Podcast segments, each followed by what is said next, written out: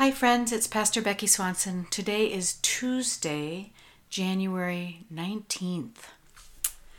Our lesson today, our reading, is from the from First Corinthians uh, in the sixth chapter. And I'm just going to read a couple of the verses that are on our Taking Faith Home sheet. We're going to start at verse 12. Paul writes this All things are lawful for me but not all things are beneficial. All things are lawful for me, but I will not be dominated by anything. Food is meant for the stomach, and the stomach for food, and God will destroy one and the other. The body is meant not for fornication, but for the Lord, and the Lord for the body. And God raised the Lord and will also raise us by his power. Do you not know that your bodies are members of Christ? Should I therefore take the members of Christ and make them members of a prostitute? Never. Do you not know that whoever is united to a prostitute becomes one body with them? For it is said, the two shall be one flesh. But anyone united to the Lord becomes one spirit with him. Shun fornication.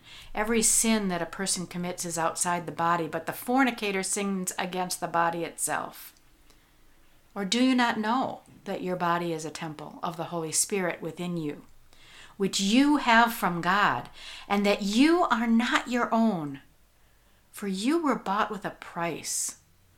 Therefore, glorify God in your body. So sometimes I think this is a hard passage because of all the ways that it has been broken by our humanity and the ways that we have used it to shame people and for to teach us how to shame ourselves. Um, so there's a couple things that I want to bring out. One is that you were bought with a price, and therefore you are beloved. You are a place where the Holy Spirit dwells within you. This is the gift that you have received from God. And we are called in that gift to not live for ourselves, but to live for others part of what Paul is doing in this piece of this letter is talking about and preaching against the dualism that was common in at that time in the area of philosophy. This idea that spirit is better than body. Um, and that actually we've kind of fragmented that even further to say that mind and body and spirit are different. And they're not. Paul is talking about the unity between body and spirit. And that while the body, the incarnation, is mortal, and that's what he's talking about by the stomach and the food, and God will destroy both one because our bodies will die.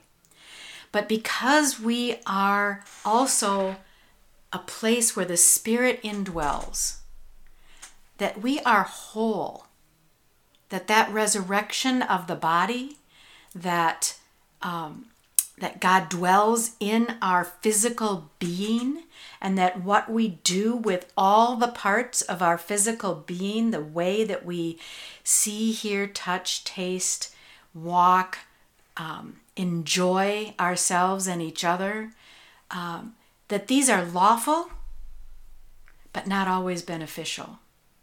So in Lutheran ethics, Christian ethics, we talk about relationships that, especially when we talk about sexual relationships, that um, are we using other people?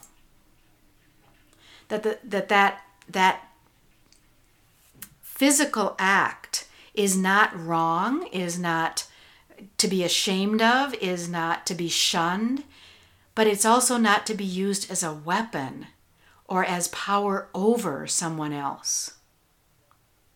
And so that's where we begin to get into a much longer discourse. Um, but this idea that all things are lawful, but not all things are beneficial. all things are lawful, but not to be dominated any, by anything.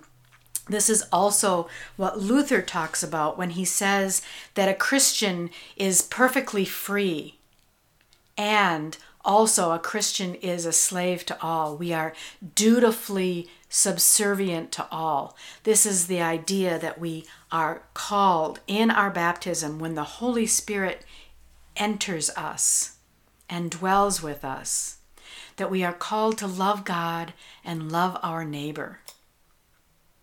That Holy Spirit indwelling is the thing, the power that gives us the ability to love our neighbors when our humanness would not. When our humanness would work for power over, would work to use and oppress others, the Holy Spirit gives us a, a different way.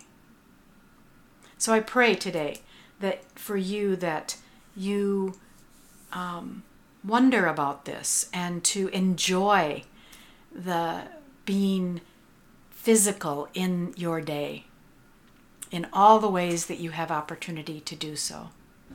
Let's pray. Holy God, thank you for showing us by coming into the flesh in Jesus that this embodied life is to be good and loved and enjoyed and to be used for the good of our neighbor. Help us to do that every day. Amen.